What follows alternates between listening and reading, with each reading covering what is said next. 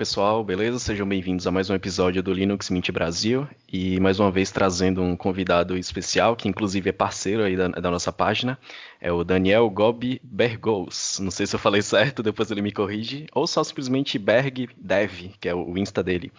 É um garoto aí sensacional, trabalha com desenvolvimento web, freelancer e gera conteúdo é, sobre programação no geral, JavaScript, é, HTML e tudo desse mundo aí do desenvolvimento web. E ele vai contar um pouco pra gente sobre como está sendo é, usar o Linux no dia a dia, é, porque a gente sabe que ainda tem uma boa parcela de desenvolvedores que preferem usar o Windows e até chama um pouco a atenção quando a gente vê alguém que só usa o Linux né, para programar e tal. E a gente vai discutir também um pouquinho sobre é, como é que está o cenário atual de desenvolvimento web para iniciantes. É, não só a questão de aprendizado, mas é, mercado de trabalho mesmo, né? E é mais ou menos isso. Então, se apresente aí, Berg. E aí, rapaziada, como é que vocês estão? Obrigado aí pela oportunidade de fazer parte desse podcast sensacional. É, Para quem não me conhece, meu nome é Daniel Bergholtz, mas aí Bergholtz é um sobrenome alemão, aí eu botei nas minhas oh, redes sociais só Berg. Então, eu quase falei certo. quase, quase. Mas em português fica Berg Rose, tipo com R no meio, então é de boa de falar. É, Mas aí de escrever meio, de escrever meio chato, eu falei, ah, mano, Berg. Berg é fácil, não, não tem erro. Aí meu YouTube é Daniel Berg e o Instagram é berg.daniel. E é, falou de desenvolvimento web, um pouquinho de mobile. Agora eu tô entrando aí na, na vida de, de freela, então tô aprendendo bastante. Tudo que eu aprendo eu tento compartilhar com a galera aí nos stories e através de vídeos. Show. E é isso aí. É, a gente sabe que compartilhar o que está aprendendo é uma das. É, talvez uma das maiores etapas né, da, do desenvolvimento da pessoa. Então, é a mesma coisa que eu faço lá na página, né? É, vou aprendendo e até mesmo coisas que às vezes eu penso, caramba, isso é tão idiota, eu não deveria compartilhar, mas né, acredito, sempre vai ter alguém que não que não sabe, né, aquilo. Tem alguém que não sabe, cara, sempre vale a pena compartilhar. E tipo, eu não sou nenhum mestre em nenhum dos assuntos que eu falo, mas no instante que eu aprendo alguma coisa nova, primeiro lugar que eu tenho vontade de conversar sobre isso com alguém, né? Então, já compartilho nos stories, troco uma ideia com a comunidade. Às vezes a própria próprio pessoal que me assiste já me corrige em alguma outra coisa que eu falei, mas o importante é eu vou aprendendo, vou compartilhando, vou crescendo junto com a galera. E isso é um processo extremamente saudável e gratificante, né?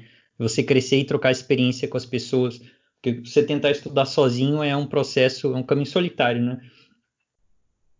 É, ainda mais se você não definiu ainda 100% onde você quer chegar, né? Então, uhum. acaba que compartilhar com as pessoas é uma motivação, né? E hoje em dia com a internet, isso ficou cada vez mais fácil, né? A gente se conecta com pessoas do mundo todo, tipo, olha aqui agora a gente tu aí longe pra caramba, eu aqui no Nordeste, e a gente tá conseguindo fazer essa troca de informação, Exato. então não tem limites, né?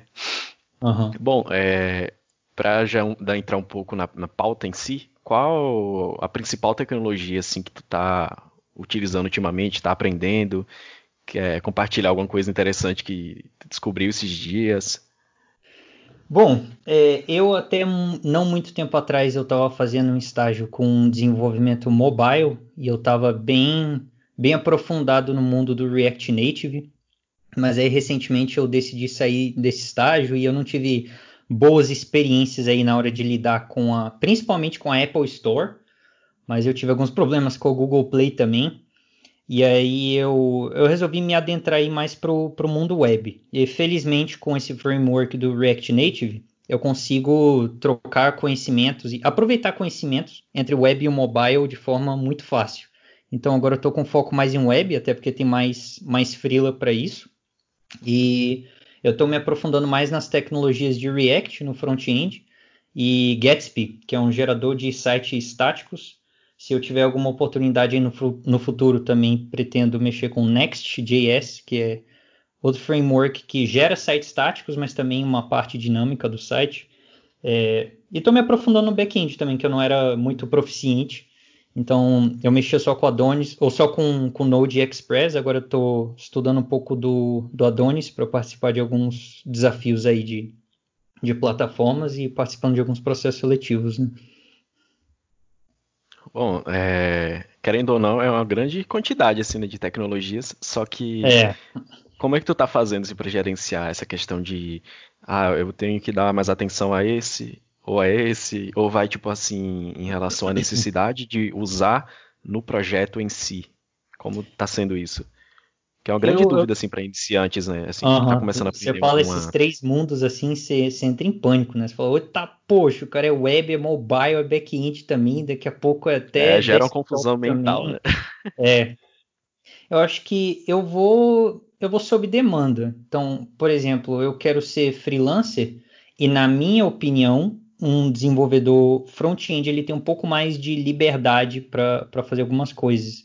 Então, por exemplo eu consigo fazer um site sem back-end, mas eu não consigo fazer um site sem front, sabe? E eu, eu quero vender site para os meus, meus próximos clientes. Então eu vou, eu tenho um foco maior em, em front-end, web, porque é onde tem mais tem mais freela. Então meu foco ele é principalmente no React e outras tecnologias complementares, que eu tinha falado antes, por exemplo, do Gatsby e do Next, mas eu giro meio que em torno do React. E aí, agora eu estou querendo me cadastrar como full stack nas, nas plataformas de freelancer, e aí eu tive que fazer um desafio recentemente de back-end, e até então eu não tinha feito nenhum projeto de back-end, mas não é por porque tipo eu não tinha parado para estudar, é porque não tinha surgido a oportunidade. Eu tinha estudado back-end em alguns cursos anteriores, mas eu até então não precisei usar nada. Então eu falei, pô, eu vou sob demanda sempre. Se inclusive eu consegui meu primeiro freela há pouco tempo, e aí ele, o site dele também não tem back-end, eu falei, vou continuar focando no front. Então eu tava só no React, aí sob demanda ali eu consegui meu primeiro cliente, aí eu aprendi uma outra tecnologia web que é o Gatsby, e agora que eu quero me cadastrar em uma plataforma de freela e eu quero ser full stack, eu falei, pô, agora eu preciso provar que eu sei back-end também. E aí só só por agora que eu fui me adentrar mais no mundo de back-end, para ser mais exato com o framework do, do Adonis. Mas eu, a dica que eu daria é, é, você ir fazendo as coisas sob demanda. Então, por exemplo, você quer ser freelancer, você, você quer ser full stack, ou quer ser front-end, ou quer ser só back-end. E vai estudando só o assunto que você precisa Caso surja necessidade, você estuda outros assuntos. Então, eu não mexo mais com desenvolvimento mobile e eu não estudo mais no meu dia a dia, que eu preciso de foco, eu não consigo estudar tudo ao mesmo tempo. Mas, claro que se surgir uma demanda, algum cliente meu pedir um aplicativo, eu volto a estudar React Native. Mas eu não tenho uma, um roadmap, digamos assim, certinho de ah, estude A, depois B, depois C. Não. Eu estou só no front, porque a maioria dos desafios que surgem para mim são só de front. Agora, agora que eu quis virar freelancer e eu quero falar para o mercado que eu sou full stack, aí só agora que eu parei para me aprofundar no back-end também. Mas antes eu não estava precisando, então não, não vou estudar isso, entendeu? Eu vou sob demanda. E eu acho que sob demanda você estuda até mais rápido, porque você vê propósito nas coisas. Se, se chega um iniciante e falar, ah, quero aprender back-end. Você fala, pô, por quê? Ah, não, porque eu quero. Mano, isso não é motivação suficiente para você estudar direitinho e ter resultado. Agora, você chegar para um cliente e prometer um projeto full stack para ele, aí, meu irmão, curva de aprendizado é altíssima. Eu sei o que, que eu tenho que estudar, eu sei onde eu tenho que ir, eu corro atrás das coisas de forma mais eficiente, eu não tenho muito espaço para procrastinar, sabe? Então, eu acho que o aprendizado sob demanda é, é, o futuro. Acho que não adianta assim você tentar estudar alguma coisa que você não vai usar depois. Tem que sempre tem que ter um propósito por trás das coisas que você faz, né? É, concordo perfeitamente, até porque tem essa ideia, né, de que é, o conhecimento não é perdido. Só que uhum. quando você tem um, um incentivo maior, uma, é, você deu ali a cara a tapa, não, eu, eu, eu, tenho condição de fazer, eu vou aprender. A, uhum. a motivação, o ritmo de, de entrega no, ao projeto é, é, infinitamente maior, né? E Exatamente. Para um, uma pessoa que está iniciando, ela não vai conseguir ter esse incentivo, talvez, né? Porque ela não vai conseguir clientes, assim, uhum. no sentido de que a pessoa nunca programou e aí está começando hoje. Então, qual seria assim a tua dica para essa pessoa que é, quer mudar de carreira e aí para ter um incentivo maior que vai assim além do simplesmente querer, que a gente sabe que na, na maioria das vezes não é o suficiente para manter uma constância. É, você tem que ter sempre um objetivo em mente de onde você quer chegar, né? Então, por exemplo, eu, eu não quero eu não quero trabalhar para uma empresa, eu quero ser freelancer. Eu gosto da, da liberdade que esse estilo de vida me dá. E pelo simples to, fato toca de você... Toca aqui virtualmente que a gente. Tá é. toca aí.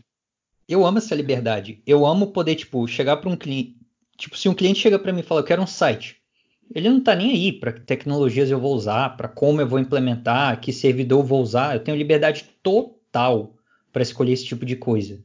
Então, os meus estudos de freelancer, eles são direcionados de um jeito diferente de alguém que quer, por exemplo, trabalhar em uma empresa. Aí você fala, você é iniciante, você quer trabalhar para uma empresa, tá?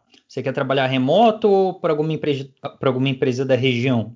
Você fala, ah, para alguma empresa da região. Pô, então pesquisa aí em algum Glassdoor da vida, empresas da sua cidade que trabalham com tecnologia e vê o que, é que eles estão usando.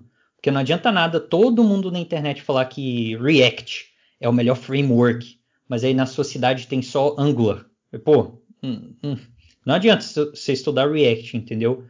Então depende de onde você quer chegar. Se quer trabalhar alguma empresa local, vê nesses sites tipo Glassdoor o que estão usando na cidade que você mora.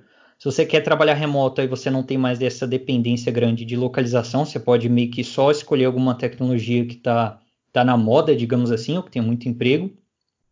Veja também no, em empresas remotas que, que tecnologias elas estão usando. E no meu caso, que eu quero ser freelancer, eu procuro tecnologias que me dão muita produtividade e principalmente performance para os sites que eu estou fazendo, né? Porque eu não vou entregar, tipo, o meu primeiro cliente ele tinha um site no WordPress e ele falava que o site dele era muito muito lento. Então eu, eu tenho, por definição, tenho que entregar um site super rápido para ele, porque ele já botou na cabeça dele que, nossa, se eu estou contratando um programador, é porque no mínimo ele vai ser mais rápido e mais performático que um WordPress. Então, é, por assim, exemplo. Pela lógica era para ser, né? Exato. Ainda depende. Aí, essa demanda minha por ter que fazer um site mais rápido me fez ir para um framework chamado Gatsby, que é um gerador de site estático. E foi perfeito para o meu caso. Mas eu tive que, por causa desse caminho que eu escolhi de freelancer, eu meio que fui, entre aspas, obrigado a ir mais pro lado do Gatsby, porque para o meu caso, para minha situação, ele era melhor. Então, a dica para iniciante que eu daria é olhe para o horizonte, veja onde você quer chegar e que tecnologias as, as, pessoas usam nesse lugar que você quer chegar, né? Se você for freelancer, você não, não vai ter que se preocupar muito com com, com aspecto de ah, X empresas usam essa tecnologia ou não, você vai ter que se importar mais com o resultado prático da coisa, né? E aí, quando você vê aonde você quer chegar, é até mais é, motivante você ver os resultados e falar: caraca, tô chegando perto, tô chegando perto. Algum dia eu vou entrar numa empresa, que React está na moda, eu estou estudando React. Então, saiba onde você quer chegar. E aí, o resto é, é consistência e estudando algumas horas por dia mesmo.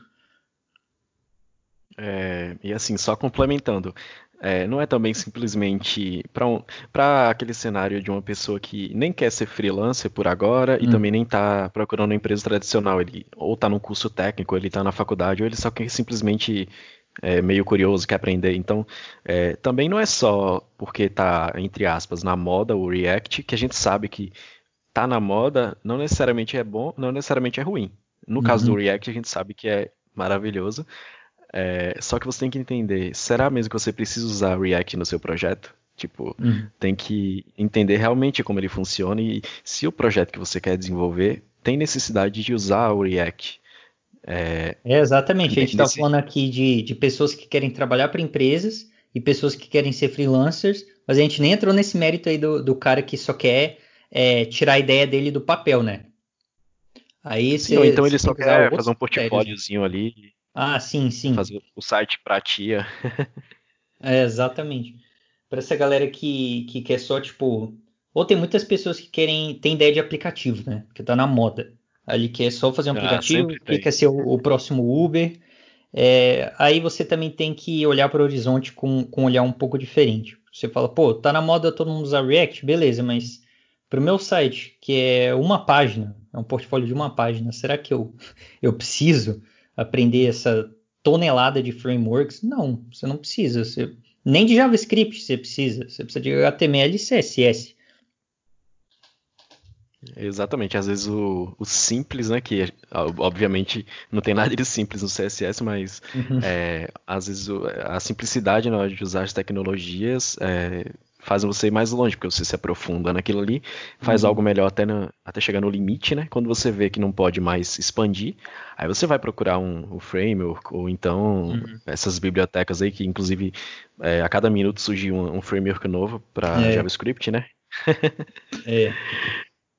Bom, só para finalizar um, um, pouco esse tópico, é, dá algumas dicas aí para não só de estudo, tipo, ah, qual, quais os métodos que tu utiliza para fixar melhor o conteúdo, mas para quem não sabe o que estudar, por onde começar, pode até indicar é, cursos, inclusive já fazendo um jabazinho, o, o Daniel tá fazendo um cursozinho de JavaScript, né, no, no YouTube. Hum, Já divulga exatamente. aí. É, para quem não sabe, lá no meu YouTube eu, tô soltando alguns cursos de graça. Eu comecei soltando o primeiro que era de terminal Linux, e agora, porque, né, eu amo Linux, eu uso Linux, aí agora eu vou focar mais em desenvolvimento web, então eu vou, daqui a pouco eu termino esse meu curso de JavaScript, depois eu soltar um de HTML, CSS, para você ter meio que um lugar para começar, né?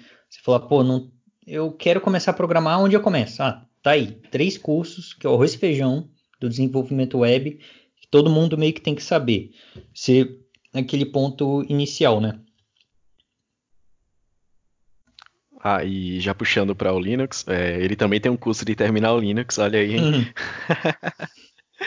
Bom, então, é, já que a gente citou né, o tão amado Linux, Conta aí, como é a tua experiência é, no dia a dia usando o Linux para trabalhar e como era antes, como tu conheceu o Linux? Pode, lembra aí dos primórdios. Nossa, uh, faz, não faz tanto tempo que, que eu uso Linux, na verdade eu, eu uso acho que há uns três anos, um negócio assim, é porque eu, eu entrei na minha faculdade em 2016 para o curso de engenharia ambiental. E aí eu não sei o que, que, tinha na minha cabeça, mas eu achei que esse era o curso da minha vida, eu entrei, enfim. Aí eu fiquei muito triste lá dentro, eu descobri rapidinho que eu não queria fazer esse curso. E aí eu cheguei para os meus amigos que faziam um curso de tecnologia, que na época era engenharia de redes também. Falei, mano, eu quero aprender a fazer essas paradas aí que vocês fazem no, no computador. O que, que eu tenho que fazer? E aí eu tenho um amigo que ele é bem é, raiz, entre aspas, digamos assim, né? Ele é, ele é, defensor de que se você quer programar, tem que ser no Linux. Se você quer usar algum editor de. Tem que usar de... o Vim. É, é esse aí mesmo. Não, tem que instalar o Vim, tem que fazer tudo no terminal. E aí ele falou: instala o Linux. Eu, ah, por quê? Mano, só instala. Eu, tá bom. Inclusive, meu primeiro Linux foi o Mint. Aí. E eu era muito iniciante aí, na é. época. Eu, eu segui, é meu tipo. Orgulho. É. O, o Mint e o Ubuntu são as minhas paixões do Linux. São, nossa, não me falta nada nesses dois. Aí é, na época. Açúcar, né? tudo, tudo, funciona. Sim, tudo funciona de primeira, cara. Por que, que eu iria complicar minha vida com algum outro Linux obscuro aí, né? Não, tô de boa. Ops, pra que, pra que Pac-Man? Pra que ser raiz, né? é, não, Art Linux eu deixei pros, pros maloqueiros. Eu tô aqui não, de boa no meu PC rodando. É, Aí é, eu tava sem experiência com TI ainda, eu só segui cegamente um tutorial que eu achei na internet de como fazer dual boot. Tinha tudo para dar errado, mas deu certo de primeira, graças a Deus. E assim, eu não entendia absolutamente nada do que estava acontecendo. Ele falou: pluga o pendrive, instala aquilo, faz isso, não sei o que, pá, pá, particiona HD. Eu, tá, ok, ok, ok, ok, ok, ok, ok, deu. Graças a Deus. Cara, quando é para ser, quando é para ser, não, nada foi, vai impedir. Eu tive um momento ali, eu falei, cara, eu não tava entendendo absolutamente nada, eu tava morrendo de medo de eu, sei lá, apagar o Windows da minha máquina. Nossa, eu tava com muito medo, mas deu certo de primeira e foi, nossa, foi amor à primeira vista ali. Eu, no instante que eu liguei o Mint, ele já parece um pouco com o Windows, com aquele Cinnamon, né, de, de interface gráfica, que eu achei fantástica e um dos negócios que eu percebi também é que no instante que eu ligava meu PC e eu estava usando Windows, aí minha RAM já, já sumia, né?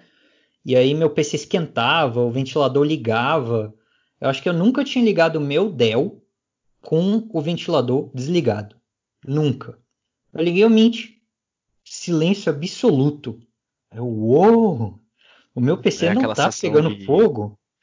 Aquela sessão de descarrego no computador, né? Ela Exato. chega, no, tipo, usando o Linux é um, é um spa, né? Ele fica lá, relaxando. Eu, eu, eu, me senti quase que saindo do Matrix. Eu falei, caraca, olha esse outro mundo. Meu PC não tá pegando fogo, minha RAM tá estável, eu saí clicando em tudo, tudo abria instantaneamente, eu, oh, meu Deus. É amor ao primeiro, amor ao primeiro Nossa. apt get install, né?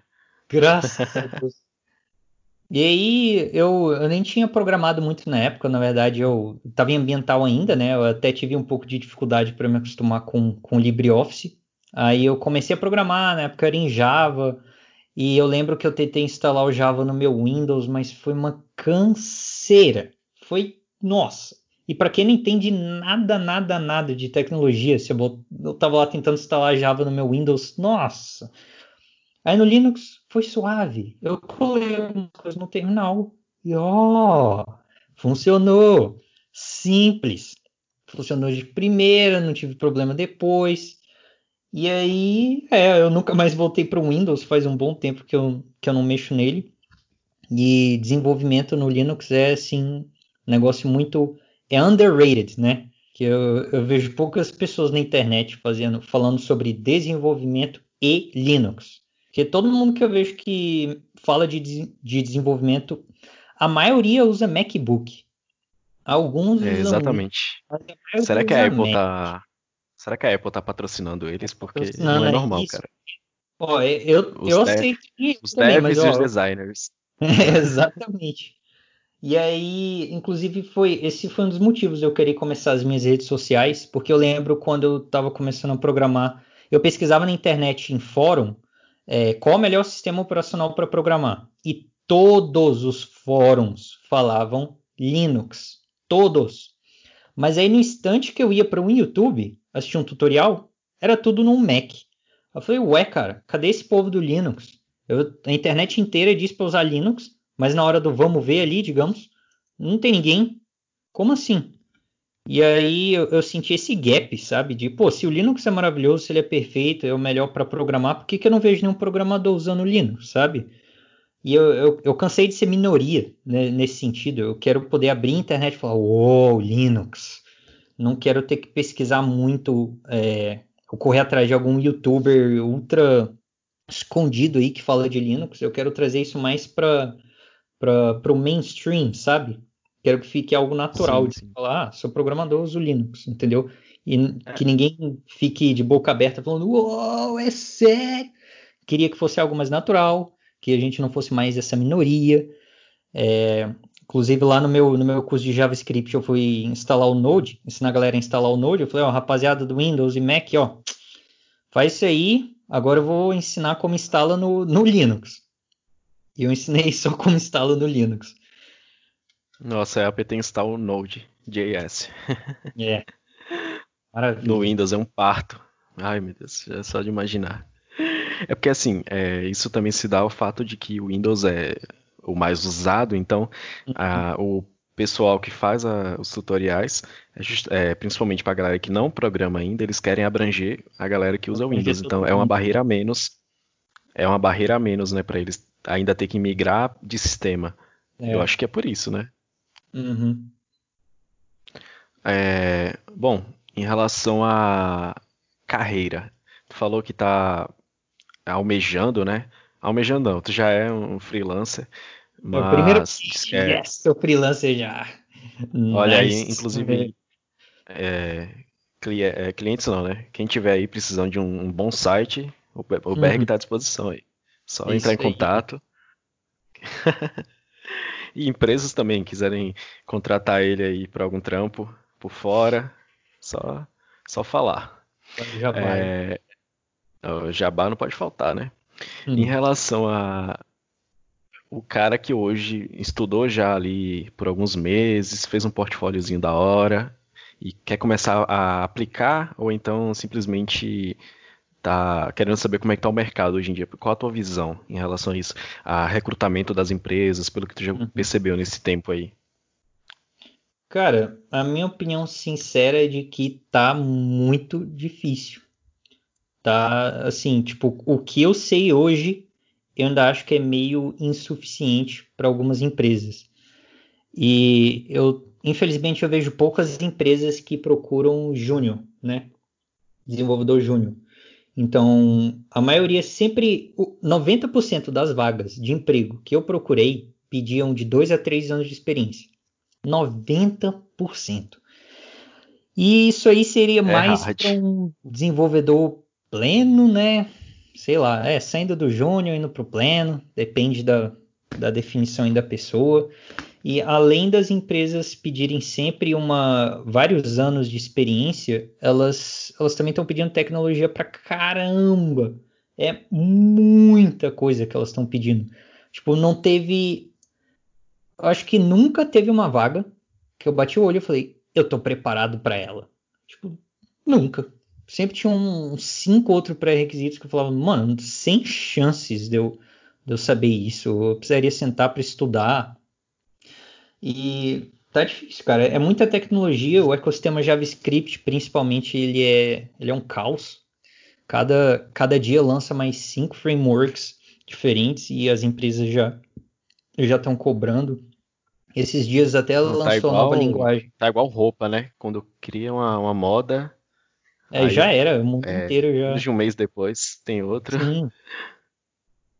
E até o Deno, que foi a nova linguagem de programação que surgiu, supostamente para substituir o Node, a galera já tá mandando uns prints lá no Twitter falando que, ó, ó a empresa aí pedindo dois anos de experiência no Deno, que lançou há dois meses atrás, né? Então, culpa, boa parte dessa culpa também é do RH, que não sabe organizar direito alguns, alguns pré-requisitos para vaga, né?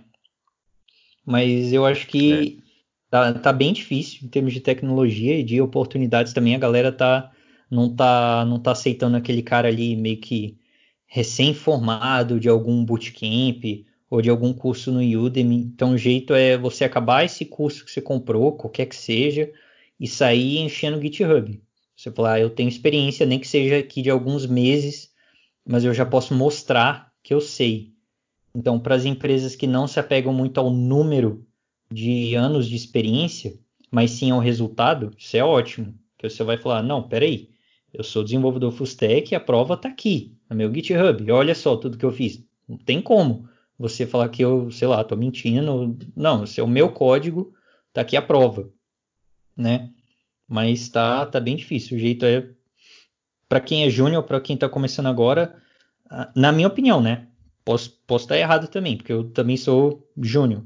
Mas pelo que eu vi por aí, o melhor a se fazer é encher o GitHub, tentar montar, colocar projetos no ar, né?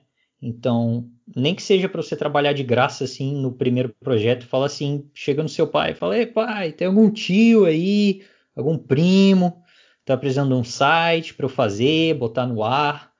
falar que você tem é, um projeto os, em produção, né? Um site de uma lojinha de roupas, um, é, um mercadinho. Padaria, um não sei, qualquer coisa. aí, algum site, uma página de vendas, eu faço. Porque isso já conta como experiência, né? Às vezes a gente acha que um ano de experiência é o equivalente a um ano trabalhando para uma empresa. Não, não. Um ano de experiência é um ano programando. Pode ser de qualquer jeito, seja fazendo freela ou enchendo seu GitHub. Você está um ano só colocando projeto no seu GitHub, cara, você tem um ano de experiência. Não é porque você não não, não tá numa empresa que isso te desqualifica aí o, o seu tempo de experiência, né? É, porque assim, também o iniciante ainda acha que é, não é porque o projeto não é super bem elaborado que não deve ser colocado no GitHub, né? Mas na real, uhum.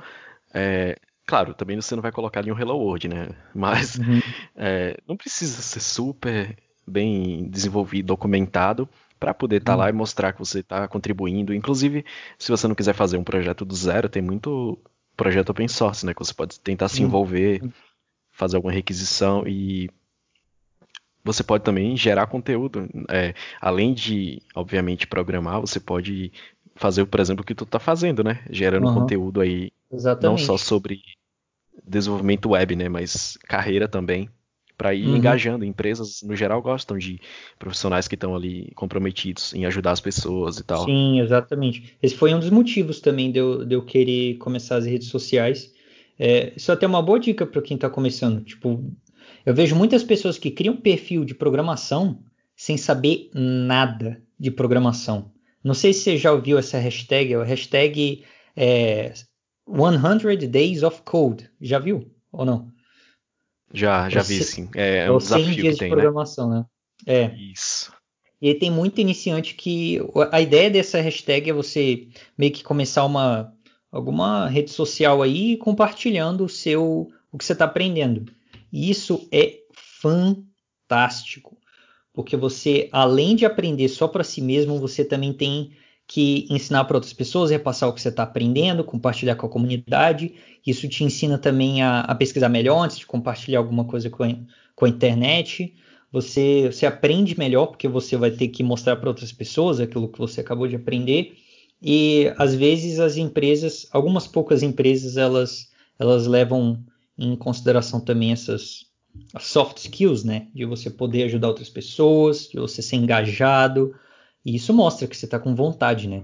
Às vezes você não sabe nada, mas você tem tanta vontade de ensinar as pessoas, de aprender com as outras pessoas, de compartilhar o que você está é, aprendendo, que isso às vezes já é suficiente para você conseguir algum estágio ou emprego, entendeu? Sem você ser o mestre da tecnologia. Aí eu acho que é uma iniciativa muito legal dessa tem várias hashtags, né? Mas eu acho que a mais famosa é esse 100 Days of Code, que é os 100 dias de código. E a ideia é você, uma vez por dia, compartilhar lá, principalmente no Instagram. Acho que no Twitter também a galera faz, mas o que eu vejo no Instagram. Você tirar uma fotinho aí da tela do seu computador, mostrar o que, que você está aprendendo. E, assim, gente que não sabe nada faz isso, então não fique intimidado. É gente, assim, acabou de comprar um curso de HTML, tá lá, tirando foto. Hoje eu aprendi a, a tag ali, do body, do head, do HTML, e já é válido. Você já aprende muito com isso, você fica estimulado. Quando você tem aquela vontade de desistir, você fala: Uou, uou, uou, calma aí, que eu estou no meu desafio. E 100 dias são muitos dias, cara. São muitos dias. Se você sumir assim, já dá aquele desânimo, então isso até te, te motiva a, a continuar, né? E assim vai gerando um, network bem da hora, isso cria Sim. aquele sentimento de comprometimento quando a galera vai comentando ali, que aumenta ainda mais a motivação. Uhum. E, é, por exemplo, eu vi alguns artigos de que dizem que um hábito para ser incorporado, você tem que fazer ele por 21 dias. Eu não sei bem uhum. se isso realmente vale para todo mundo, mas, pô, 100 dias e a pessoa ainda conseguir é, levar a sério assim é, é, admirável. Porque pode até ter gente que vai desdenhar, né? Tipo, ah, o cara aprendeu HTML e, e já tá se achando que, tipo assim, por postar, né?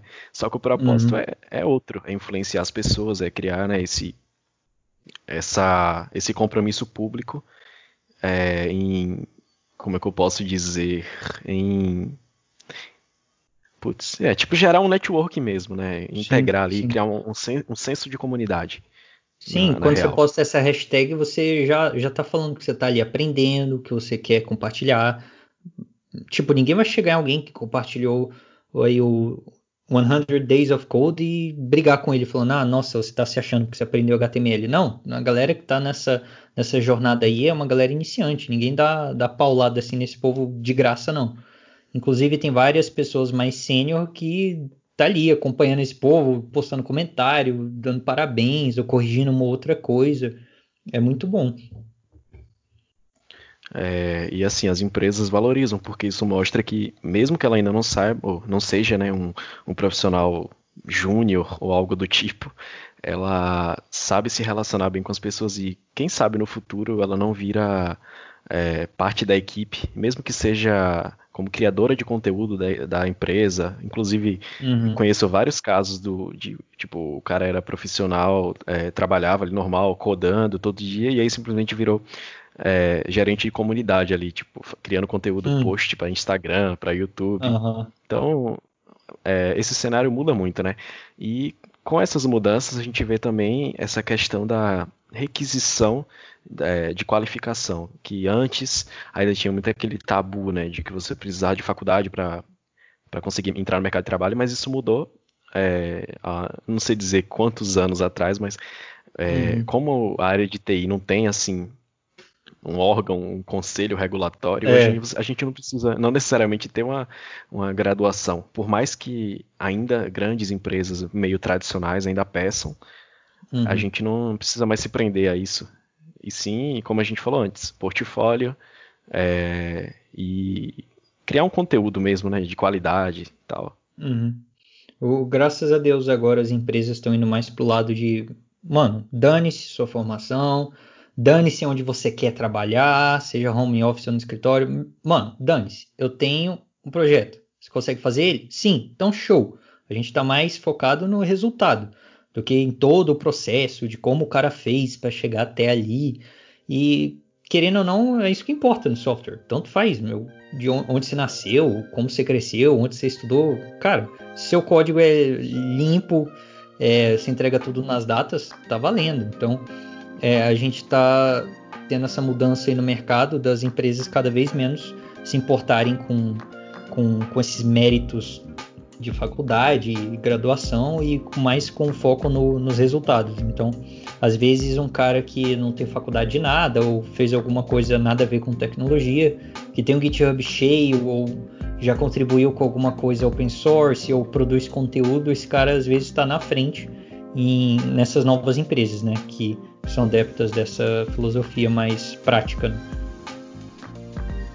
E eu creio que uma coisa que contribuiu muito para essa mudança de mentalidade das empresas em si foram essas tech startups que foram surgindo, porque uhum. muitas delas eram ali uma, duas pessoas que muitas vezes saíram de uma faculdade e com a mente mais aberta de criar uma ideia que fosse ser, bora, revolucionária ou tipo, como várias uhum. histórias que a gente vê por aí acabam também recrutando um perfil de profissional totalmente diferente, né? Que uhum. é, não necessariamente fica preso nesse modelozinho que tem, né, por aí. E até mesmo, pô, o cara quer fazer faculdade hoje, beleza. Tem a, opção do EAD também, que é ainda mais no tempo de pandemia, uhum. que tá bem complicado, né? Então, é. É, esse preconceito que pode ainda existir com EAD, também acho que caiu por terra, porque Pô, se a pessoa uhum. se formar hoje em ciência da computação, não vai estar tá lá que ela foi formada por EAD. Se é que a, a uhum. pessoa ainda se sente é, menor por ter feito EAD, sabe? Tem todo esse, uhum. esse estigma.